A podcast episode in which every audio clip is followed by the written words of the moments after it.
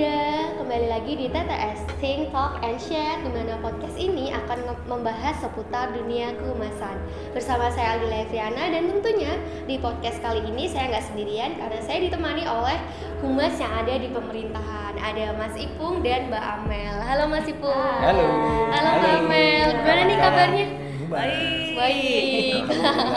Nih kan Seger. biasanya ha, biasanya identiknya humas di pemerintahan tuh kan yang ini ya rapi-rapi tapi spesial hari ini tuh Ih, kita, kita rapi. ya, rapi Iya, tapi udah juga rapi. tetap santai Udah balik rapi nah Jumat gitu kan. Iya Jumat kan biasanya santai-santai ya olahraga olahraga. Nah kalau boleh tahu nih eh, Mas Ipung dan Mbak Amel eh, kalau di humas di Pem- Pemkot Semarang nih khususnya kegiatannya tuh seperti apa? Monggo. Monggo. Monggo yang mana dulu? Masih yang tua. Oh yang tuh. Di tua. Oke, iya. Eh, soal humas ya Iya. di pemerintah Kota Semarang itu dulu sebelum sekarang jadi humas. Waktu saya masuk di tahun 2006 itu namanya waktu itu masih kantor informasi dan komunikasi atau kalau disingkat kantor Infocom. Oh kan. Kemudian ada yang namanya SOTK atau struktur organisasi dan tata apa kelola Kelola, pemerintahan ya. iya. Nah, SOTK namanya berubah menjadi bagian humas itu di tahun 2009. Nah, sampai dengan tahun 2000 apa namanya eh, 17 namanya kembali berubah bergabung dengan protokol. Jadinya namanya bagian humas dan protokol sampai dengan sekarang. Nah, di humas dan protokol itu sendiri kita punya eh, tiga kegiatan atau tiga subbagian itu.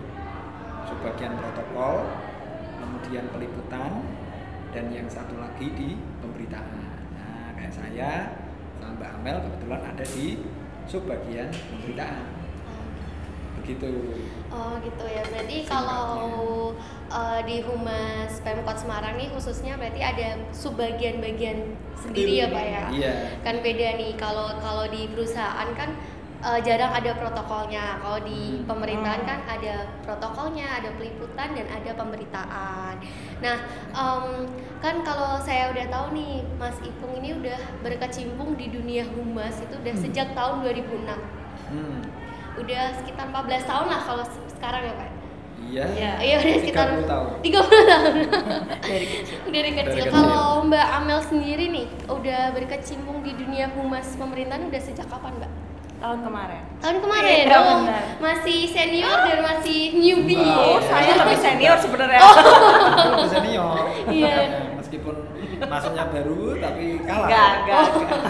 Ya, Aku baru setahun ini kan Baru kalau setahun. tadinya sih di Jakarta nggak megang humas, Hmm. walaupun sekolahnya humas. Oh. Nah di sini baru dicemplungin ke humas.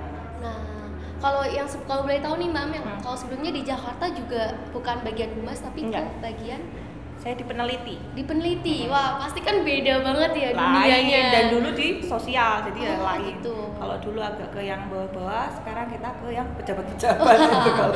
Nah, perbedaannya kayak gimana nih, Mbak? beda jauh. Kalau dulu kalau dulu ke sekarang ya kita harus ngikutin jadwal bapak ini yang ketat. Kalau dulu kan nggak kita ke desa-desa ke yang kurang mampu kurang mampu ke yang tuna susila pokoknya yang PMKS itulah yang nggak nggak ini ini kalau sekarang kita ngelihatnya kayak ke perusahaan terus berhubungan sama swasta sama yang high class high class gitu kan jadinya ya beda lah beda banget Kan kalau misalnya kita pindah ke daerah ke daerah lain kan ada culture shock. Nah, kalau di beda apa ya? Pindah ke bagian kerjaan itu juga ada Oh, shock banget. shock juga gitu. buat aku Iya. buat aku shock banget kalau dulu di Jakarta ya aku lebih banyak keliling ke Indonesia terus ke desa-desa. Nah kalau sekarang bener-bener di kantor berkutat sama nungguin jadwal bapak kan bikin sambutan bikin rilis kayak gitu-gitu sih. Jadi ya ya shock banget Shock banget. Apalagi masuk lihat saya. Oh, makin shock. siapa dia Kok aduh banget kan wis kan ning karep. Jadi makin shock. iya betul Berarti sebelumnya udah kenal ya? Sebelum. Mas, sebelum Mas. Yang nggak kenal kakak kelas jauh lah Oh, deh kakak jauh. iya. Nah. Saya 85, Kak Amel 80. dikit lah. beda. 89 89. nah, eh, kalau dari Mas Ipung sendiri nih, eh, arti humas menurut Mas Ipung itu seperti apa? Wah, arti mas menurut saya ya. Oke, kalau kita secara apa namanya harfiahnya, wah istilahnya kalau bahasanya kan gitu kan.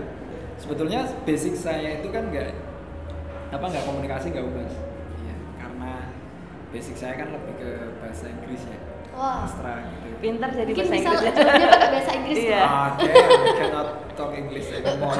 play play no Boleh, boleh. iya basic saya sebetulnya nggak di apa namanya nggak di sastra ah nggak di humas sorry kemudian awal masuk pun saya sebetulnya juga tidak banyak berkecimpung di apa namanya eh, bagian yang memang itu menjadi fungsi kehumasan karena ketika saya pertama kali masuk itu saya ada di bagian keuangan keuangan. Nah, keuangan atau eh, mengurusi apa ya perencanaan, kemudian eh, pembukuan seperti itu. Jadi waktu saya awal masuk sebetulnya saya blank sama sekali apa kehumasan oh ngertiku tahu ya tahu secara apa namanya eh, aku melihat dari luar gitu oh humas gini tugasnya ini ini ini gitu jadi setelah berjalannya waktu saya jadi eh, lebih tahu bahwa semakin ke sini itu humas adalah bagian yang memang apa namanya eh, tidak bisa lepas dari sebuah instansi atau kalau di kita eh, pemerintahan. Pemerintahan kalau tidak ada humas saya pikir tidak akan gaungnya tidak akan sampai ke mana-mana. Nah, jadi menurut saya arti humas itu sendiri kalau orang pernah bilang corong ya saya pikir memang betul. Jadi humas itu kalau boleh dibilang adalah corong pemerintah. Atau kalau sekarang lebih pada eh, membentuk brand image-nya personal brandingnya seorang apa namanya seorang pimpinan pemerintahan dalam hal ini wali kota sesuai dengan tupoksinya. Jadi saya pikir ya humas adalah eh, apa namanya bagian yang bagaimana dengan tugas dan fungsinya meyakinkan masyarakat bahwa pemerintah itu hadir bersama masyarakat pemerintah dengan berbagai programnya selalu berupaya untuk eh, apa namanya mewujudkan program-program positif, program-program yang memang pemanfaatan atau tujuan utamanya adalah meningkatkan pelayanan pada masyarakat dan itu masyarakat harus tahu sehingga di situ harus ada humas saya pikir gitu. Ah gitu. Iya. Nah, itu teman-teman em, humas menurut dari Mas Ipung tuh intinya adalah sebagai untuk ini ya brand image juga. Iya. brand image eh, untuk eh, pimpinan yaitu wali kota dan juga sebagai penjembatan antara pemerintah dan juga masyarakat lebih tepatnya kayak gitu. Nah, Iya. kalau menurut Mbak Amel, arti humas nih menurut Mbak Amel yang masih baru-baru ini kan baru Ah, merasakan baru. Iya, sekitar satu tahun ya. Saya udah komunikasi berarti kan Oh iya, kan udah oh iya udah udah hatam sedikit lah. Udah Hmm, hatam Iya, banget lah malah ya. hatam. tahun depan mungkin fungsi kita agak sedikit berbeda ya mas ya Ya, karena tahun betul. depan humas kayaknya di seluruh pemerintah daerah mungkin ya Hmm. akan hilang dan menjadi komunikasi pimpinan jadi kita sudah benar-benar pimpinan. Kalau kalau humas kan banyak tuh ke masyarakat juga kan kita inginnya. Nah kalau sekarang kita tahun depan lah mulai sudah mulai ke pimpinan. Jadi mungkin lebih ke branding bapak juga menjaga ini Fungsi humasnya tapi tetap Hmm, ada, hanya tidak seperti humas Hmm. swasta. Oh, Jadi gitu. lebih udah terkerucut ya sekarang lebih ke ini mungkin dari Kementerian Dalam Negerinya seperti itu. Ya lebih fokusin ke image Bapak Wali Kota, Ah, lebih tepatnya seperti itu ya Bu ya. Nah, eh, karena kan pasti di humas humas di Pemkot khususnya di pemerintah Kota Semarang itu kan pasti memiliki rangkaian kegiatan aktivitas-aktivitasnya. Nah, selama Mas Ipung dan Mbak Amel nih menjabat sebagai humas di pemerintah Kota Semarang, kegiatan-kegiatan apa saja sih yang sudah dilakukan selama ini? Kegiatan lebih kayak mungkin eh, campaign atau mungkin branding tentang Pak Wali dan lain-lain sebagainya. Mungkin bisa dijawab siapa nih? Mungkin yang lebih lama ya karena aku lebih baru lama. aku baru ada setahun jadi ya kegiatannya ya baru sedikit yang aku ikutin. Mungkin Mas Ipung bisa Contoh masih profil yang eh, low profile ya, merendah Iya. untuk broket. Iya, ntar ngeroketnya habis ini. oh, di sini. Oke, kalau kita berbicara humas di tempat kami sesuai tupoksinya ya, bagaimana tadi disampaikan Mbak Amel dan kita juga sudah menyampaikan Jadi kita lebih pada personal branding Bapak Wali Kota.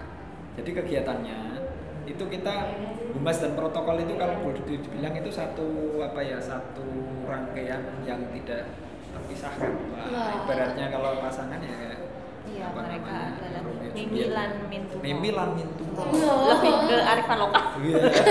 Mimi lan Mintuno. Saya belum tahu itu. Iya, biar adanya tahu. Aku sebenarnya juga nggak Oh. tahu sebenarnya, cuma nyebut aja. Mimi itu min, minum. Oh iya, Mimi itu minum. Mintuno itu? Susu, minum Susu. susu. Minum susu. Enggak. Saya polos. Jadi kita kan humas protokol. Kita ada tiga bagian.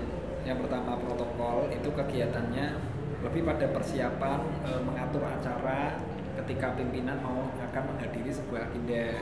Di situ harus menyiapkan e, keprotokolannya, ya kan tempat pinaraknya bapak di mana, undangannya siapa, kemudian e, susunan acaranya harus seperti apa itu kan teman-teman protokol sudah harus punya aturan sendiri. Jadi kegiatannya ya satu protokol menyiapkan apa namanya agenda bapak. Lalu yang kedua peliputan. Peliputan di sini lebih ke pengambilan dokumentasi maupun video ketika di apa namanya di satu hari Pak Wali ataupun Bu Wakil itu ada agenda kita ambil take picture sama videonya. Nah, yang ketiga itu ada di pemberitaan. Kegiatannya apa? Kita pada lebih eh, konseptualnya. Jadi konseptual di sini maksudnya sebelum Bapak hadir di acara kita mempersiapkan pointer atau sambutan yang untuk nanti disampaikan oleh beliau.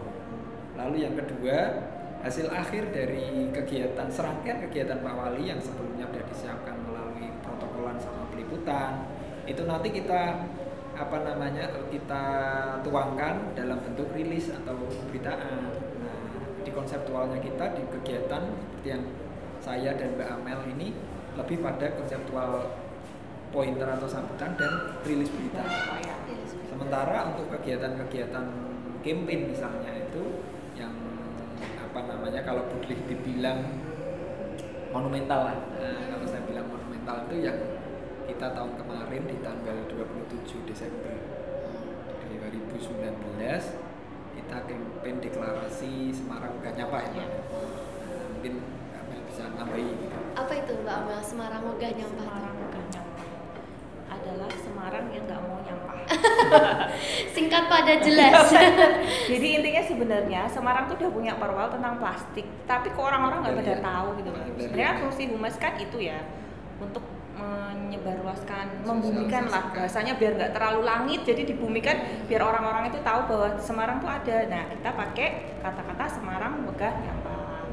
Nah, alhamdulillah ya diterima responnya baik, jadi terus sekarang kayak di Superindo, di Alfamart, di ini udah nggak pakai plastik, itu kan udah eh, lompatan yang sangat bagus lah. Padahal per, perwal itu sebelumnya sudah mungkin empat bulanan lah berjalan, tapi setelah SWN ini baru kayak mulai diterapkan. Padahal juga sebenarnya saksinya nggak nggak nggak ini, cuman kok setelah SWN itu kayak gerakan masyarakat juga banyak yang tahu. Ini jadi aware lah paling nggak sama pengendalian sampah plastik ya mas. Ya, jadi semacam bentuk komunikasi. Hmm. Jadi SWN itu semacam komunikasi sosial atau komunikasi yang kita sampaikan oleh pemerintah kota untuk bagaimana kita mengedukasi masyarakat, kemudian kita menyampaikan apa namanya eh, ajakan kepada masyarakat untuk mengendalikan sampah atau menolak pemakaian apa namanya plastik sekali pakai. Nah, karena kita tahu bahwa apa namanya mungkin dalam jangka pendek tidak ada efeknya yang cukup berarti, tapi ketika kita pikirkan efek jangka panjangnya secara apa namanya kalau secara ilmiahnya kan plastik itu terurainya juga butuh ratusan Oh, tahun iya, kan. ratusan. Nah, kemudian kita melihat sendiri di IG ataupun di medsos, di YouTube atau di mana pun sudah banyak dampak akibat apa namanya limbah sampah plastik kan kayak di apa namanya di pantai atau di sungai yang hewan ada satu hewan yang kemudian ketika diudah oh ternyata di dalamnya Plastik. ada plastik, Plastik. seperti itu lah dari situlah waktu itu kita sama Mel sama teman-teman yang lain Mbak Ulan dan teman-teman di Mas coba yuk kita campaign apa nih? Kayaknya ada yang perlu kita bangun supaya eh, pemerintah itu memang benar-benar punya aware terhadap apa namanya eh, hal yang harus dibangun oleh masyarakat. Oke coba kita anu tentang sampah plastik atau plastik akhirnya muncul tadi sampaikan Mbak idenya SWN Semarang gak nyampah. Karena kita orang Semarang kayaknya lebih bisa di apa namanya, Diterima. diterima Terima sama gitu telinga. Iya. rasanya gak nyampah dan kebetulan sedikit apa ya ya kita nggak nggak kebetulan lagi ya Hmm. atau mungkin semesta mendukung lah Wah, semesta mendukung. itu perwalnya kan nomor 27 Oh, iya? tahun 2019 Oh, ya oh, iya, iya. kebetulan deklarasi SWN-nya juga di tanggal 27, 27, Desember oh, 2019 Pas banget ya, Pak, ya? pas banget ya. Oh, aku malah nggak ngerti mas. Nah, ya, kan? Baru tahu. Oh, iya, iya, iya, iya, iya. semesta Iya, mendukung Semesta mendukung. jadi lewat situ kita kampanyenya pertama kita apa namanya Deklarasi. deklarasi nah, ya, ya, deklarasi dihadiri oleh stakeholder stakeholder kebetulan juga yang waktu itu hadir dari industri-industri sama perusahaan-perusahaan yang memberikan CSR CSR waktu itu apa enggak Tumbler. ya Tumbler. Tote bag. Tote bag.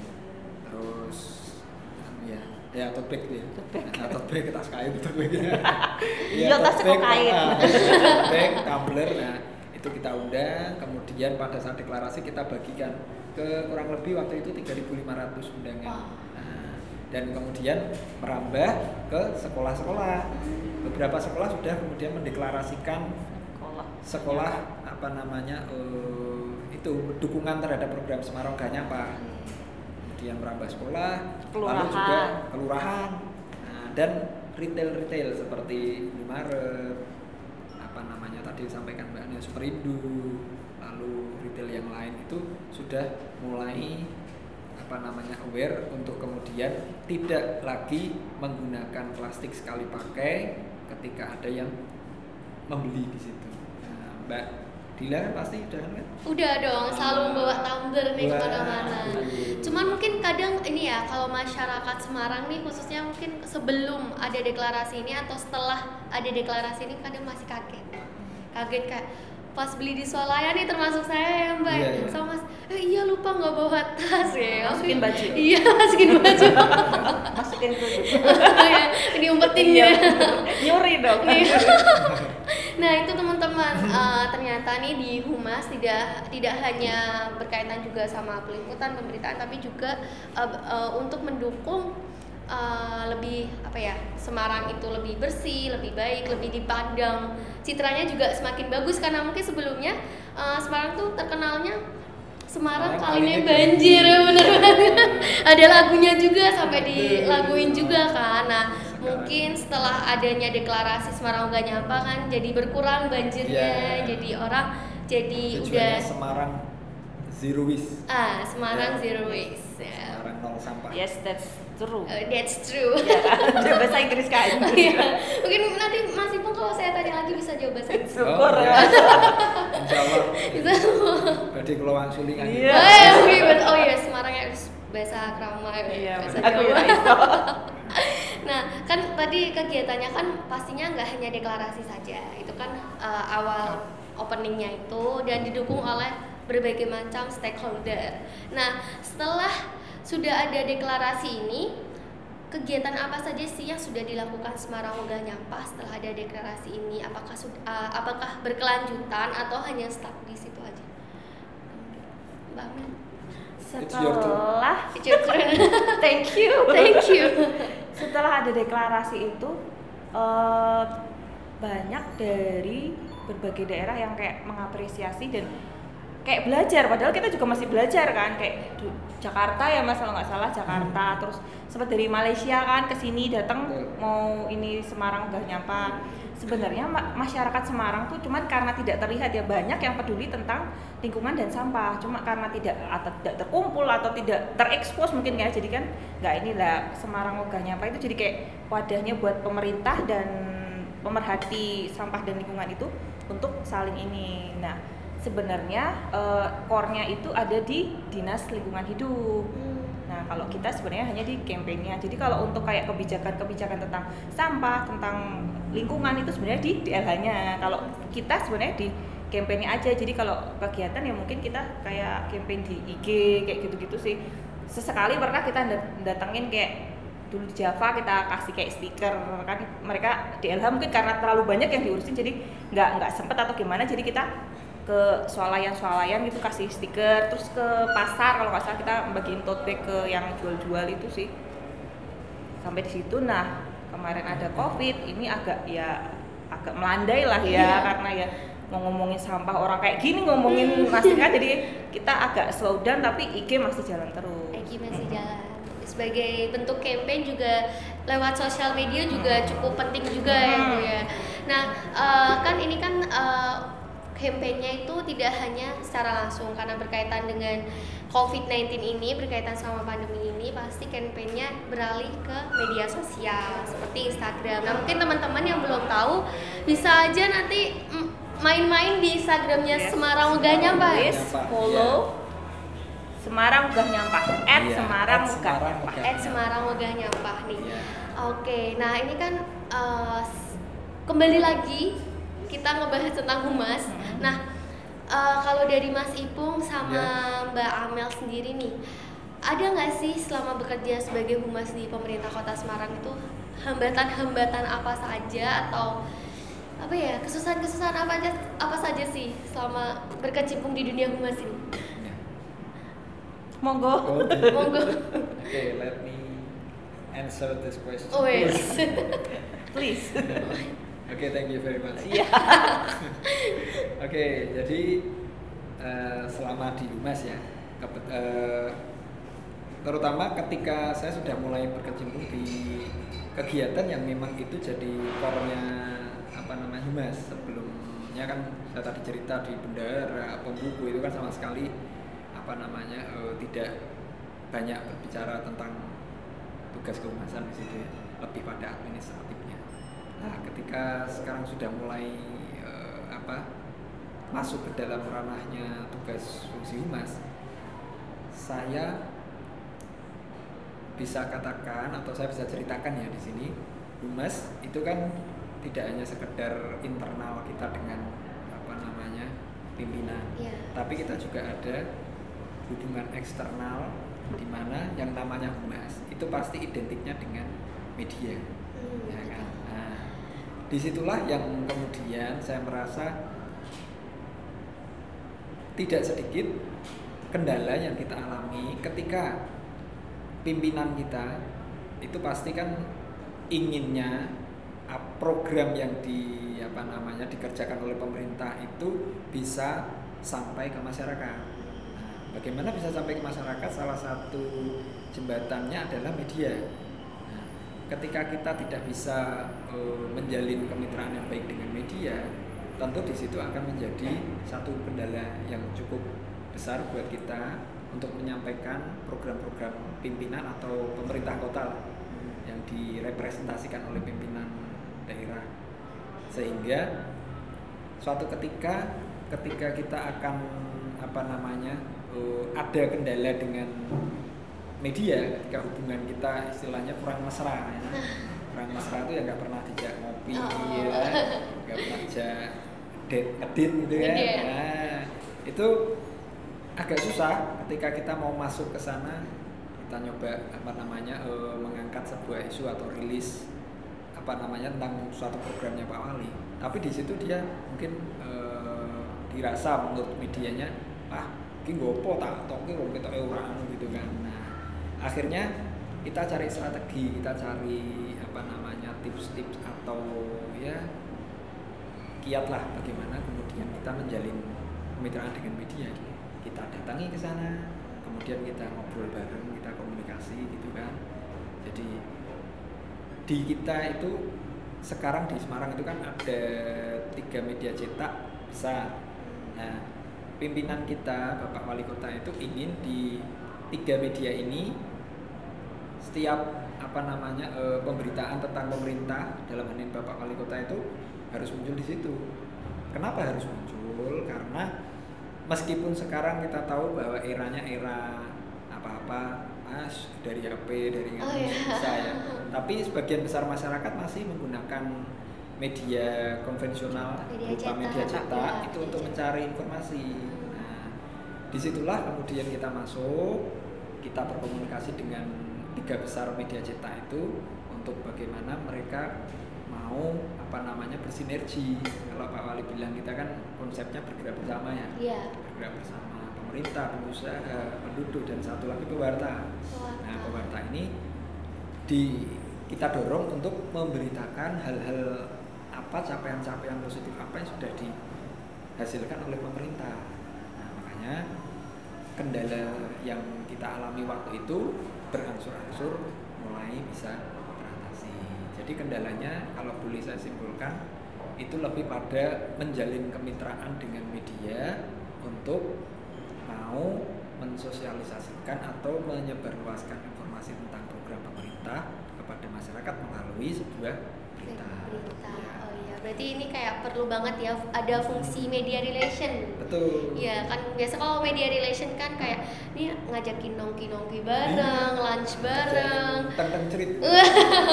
Ngajarin mungkin nonton apa nonton bareng. Iya. Jadi biar lebih ada kedekatan chemistry jadi untuk kerjasamanya lebih Yes. mudah Iya. seperti itu. Nah kalau ini kan dari sudut pandang Mas Ipung nih, coba Iya. kalau dari sudut pandang Mbak Amel sendiri.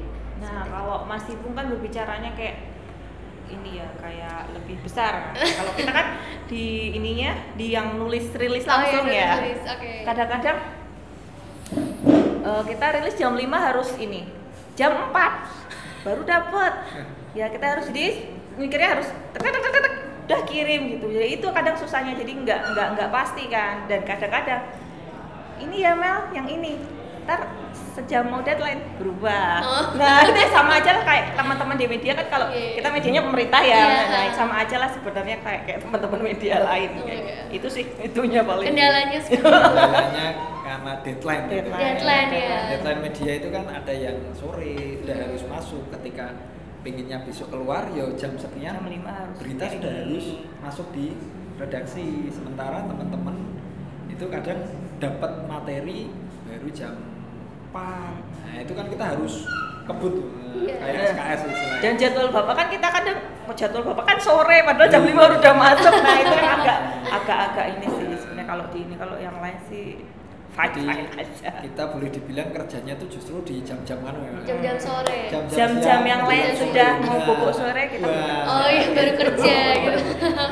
Berarti mungkin kalau kendala dari Amel lebih kayak hmm, Teknisnya teknis, aja. ya Teknisnya. teknisnya kayak tiba-tiba berubah terus harus Kita cuman dapat bikin sambutan iya. jadi bapak sudah di situ siapin sambutan lah itu kan udah di depan gimana tanyaannya gitu sih kadang-kadang ya hambatan-hambatan kecil tapi bisa ditangani. Bisa. Nah, tadi kan uh, kita sudah membahas tentang hambatan-hambatan hambatan apa saja yang dialami selama berkecimpung di dunia kehumasan. Nah, saya juga pengen tahu nih dari Mas Ipung dan Mbak Amel, uh, pengalaman berkesan apa sih yang sudah didapat selama bekerja di Humas Pemkot Semarang ini?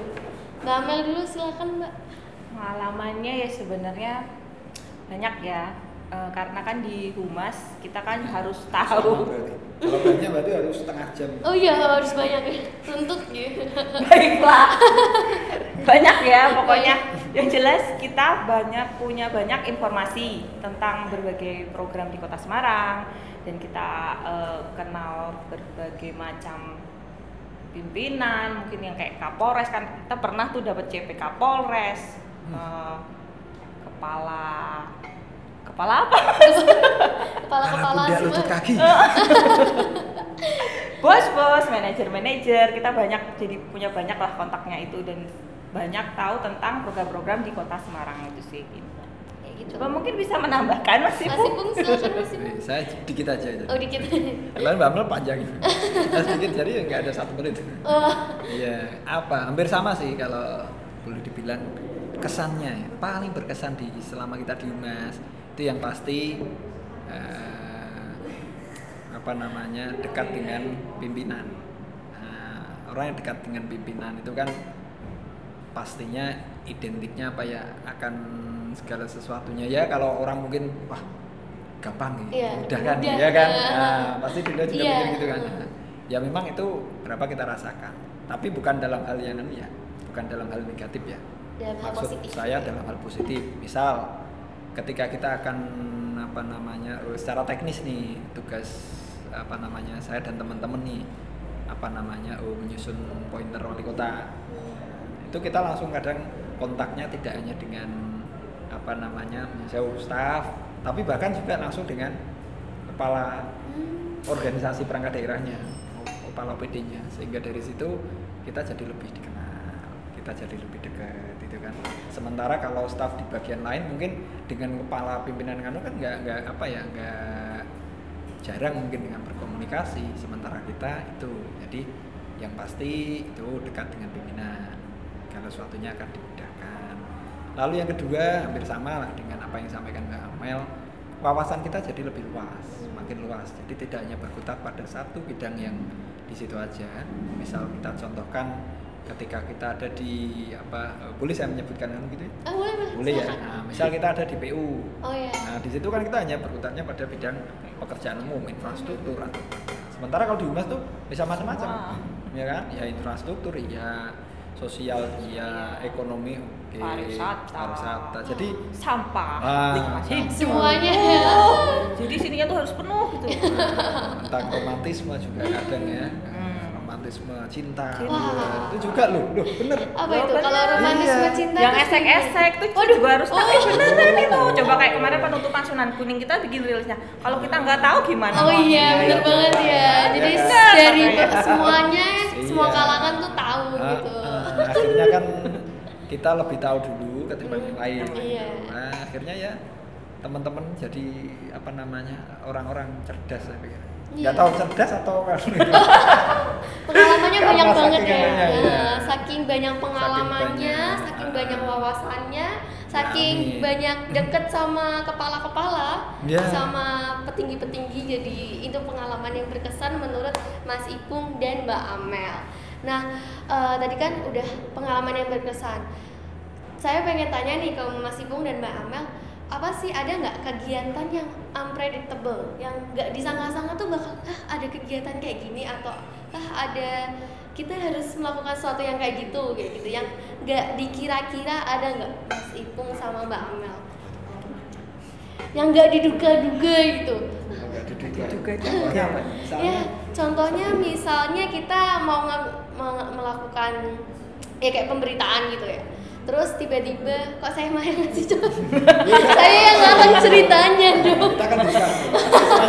TTS kan. TTS oh ya think talk and share, share, kan? Oh ya share ya mungkin contohnya yang nggak diduga tiba-tiba saat kita membuat rilis atau mungkin agendanya Bapak Wali itu mungkin ada sesuatu yang eh ini tuh nggak diperkirakan di dalam uh, skrip atau nggak di udah nggak dipikirkan tapi kok tiba-tiba ada di sini. Ya, Ada kalau nggak? saya unpredictable-nya ya, Hmm. kalau dari contohkan Mbak Dila tadi, unpredictable-nya saya mungkin juga teman-teman ngalaminya. Kita kan ada apa namanya dalam satu hari itu kita maksimal bukan maksimal wajib satu rilis. Mhm. Saat itu kita apa namanya sudah memutuskan dalam satu hari agenda bapak ada empat misalnya. Ini kita unpredictable-nya lebih pada teknis ya teknis sesuai ya. tugas tupoksinya kita ya. Kita mengambil satu kegiatan bapak untuk kita buat rilis. Hmm. Oke, kita buat rilis. Oke, materi sudah kumpul.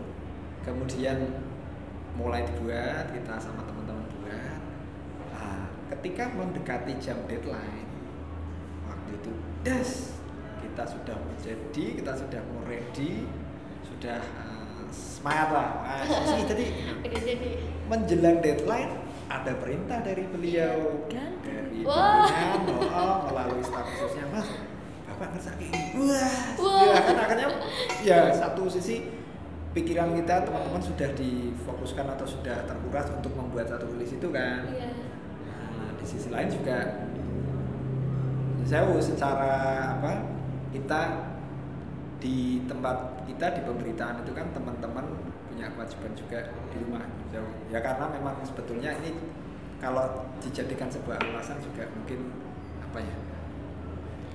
Enggak Ya, konsekuensi ya, sih ya, konsekuensi. Ah, bekerja ah, jadi rumah konsekuensi kerja di rumah ya seperti ini. Iya. tapi karena kita menyadari di rumah juga apa namanya eh, ada ada yang dokternya masih kecil. Nah itu kan mesti pikirannya sudah anu, udah kacau gitu. Padahal hari itu juga jamnya mepet deadline harus ganti harus membuat materi yang ditetapkan di saat-saat mepet nah itulah hal yang unpredictable-nya unpredictable. seperti itu Iya, mungkin gitu kalau dari. Mbak Nah, seperti Jadi sebenarnya ya yang kerja di humas itu harus tahan banting. tahan banting benar banget makanya. Berpikir cepat. waduh Ya hanya suami saya yang Iya. bisa banting saya. saya gak kuat Ah, gua- Dan mungkin kalau unpredictable banyak di protokol, Protokol. sebenarnya karena kan dia yang ikut bapak. Jadi kadang-kadang Oh, iya. kalau bapak pas ada apa, bapak tiba-tiba udah disiapin kursi tapi mau lesehan, nah itu Oh, kan iya. nah itu Iya, banyak iya, sebenarnya iya, kalau iya, di bener. protokol banyak unpredictable. Kalau kayak di kita paling ya kayak kayak gitu aja terus ada tiba-tiba sambutan yang tadi nggak ada di jadwal terus setengah jam sebelum Betul. mulai kita suruh bikin nah itu kan yang kita hubungin CP-nya gimana CP-nya udah di panggung gimana Oh. caranya kayak gitu-gitu aja sih sebenarnya Oh, kalau di pemberitaan Iya, tapi kan pasti walaupun un- unpredictable tapi bi- ma- eh, bisa lah ada solusinya. ya Iya. karena saya juga meyakini bahwa tim di kita itu uh, Wah, keren banget ya. Iya. Luar biasa. Ada yang Biasa di luar. sastra Wah, ada ya masih pun ya sastra Inggris. Bisa, biasa. Sastra. saya juga belajar dari teman saya Oh.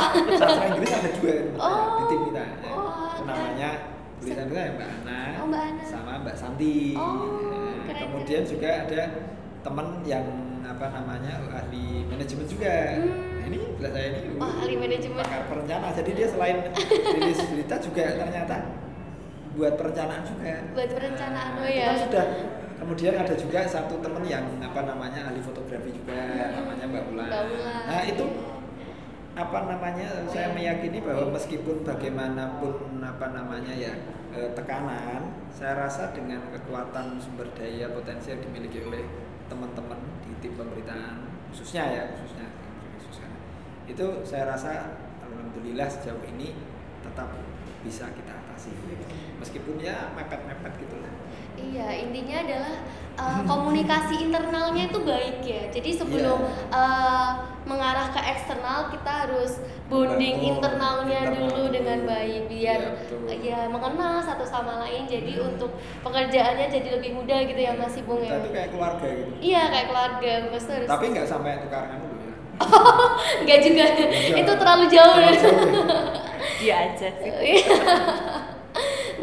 tadi kan eh, kita sudah membahas banyak seputar humas di pemerintahan dan ternyata humas di pemerintahan dan juga humas di corporate itu berbeda. Walaupun tujuannya sama untuk membuat eh, membentuk image perusahaan maupun instansi, tapi untuk prosesnya ada beberapa beberapa yang berbeda. Nah, eh, untuk menutup podcast hari ini nih, Mas Ipung boleh nggak closing statement dulu?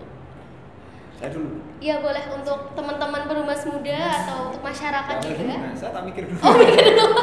Oh iya kan kalau uh, sebagai humas kan kita harus tiba-tiba ya Ah, tiba-tiba. berpikir Oh, cepat oke, gitu ya. Cepat. Cek. Dilatih untuk berpikir cepat silakan. Ah, aku ingat kata-kata ibu siapa sih pokoknya praktisi humas terkenal humas itu tell the truth nothing but the truth. Wah, nah tahu nggak? Nothing but the truth.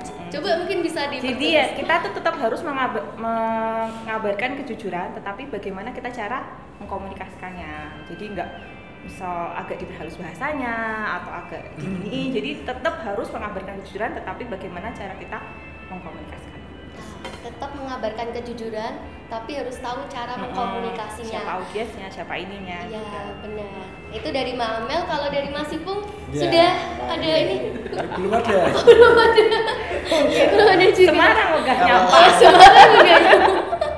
iya kalau saya ya cukup simpel sih ya jadi teman-teman perhumas nih ini Hmm. yang ada di apa namanya khususnya yang join di perhumas enjoy nikmati Hmm. dan apa namanya eh, syukuri bahwa kalian ah sorry nih nyebutnya kalian nih. Kita kan teman-teman ya. Teman-teman, teman-teman perhumas ada saat ini di join di perhumas jadi apa namanya eh, di mana pun humas pasti dibutuhkan.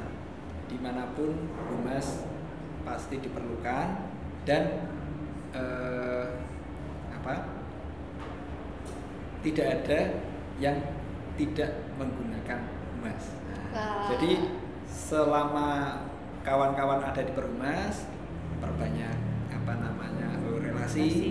perbanyak komunikasi, perbanyak pengetahuan yang saya yakin bahwa apa yang nanti teman-teman Perhumas dapatkan di sini akan bermanfaat untuk Ah. ke depannya. Keren banget Begitu. ya, keren banget nih Mas Ipung intinya kalau kita ingin menjadi seorang humas kita harus memperbanyak relasi, pengetahuan dan juga pengalaman seperti Betul. itu. Nah, terima kasih Mbak Amel dan juga Mas. Ipung udah mau join di TTS Perhumas Muda Semarang ini. Hadiahnya apa ini? TTS? Hadiahnya- kan TTS biasanya ngisi TTS. Nanti hadiahnya tote bag, tote bag Semarang Alhamdulillah. ngambil di ruangan sendiri. Oke. Oke, kayak gitu.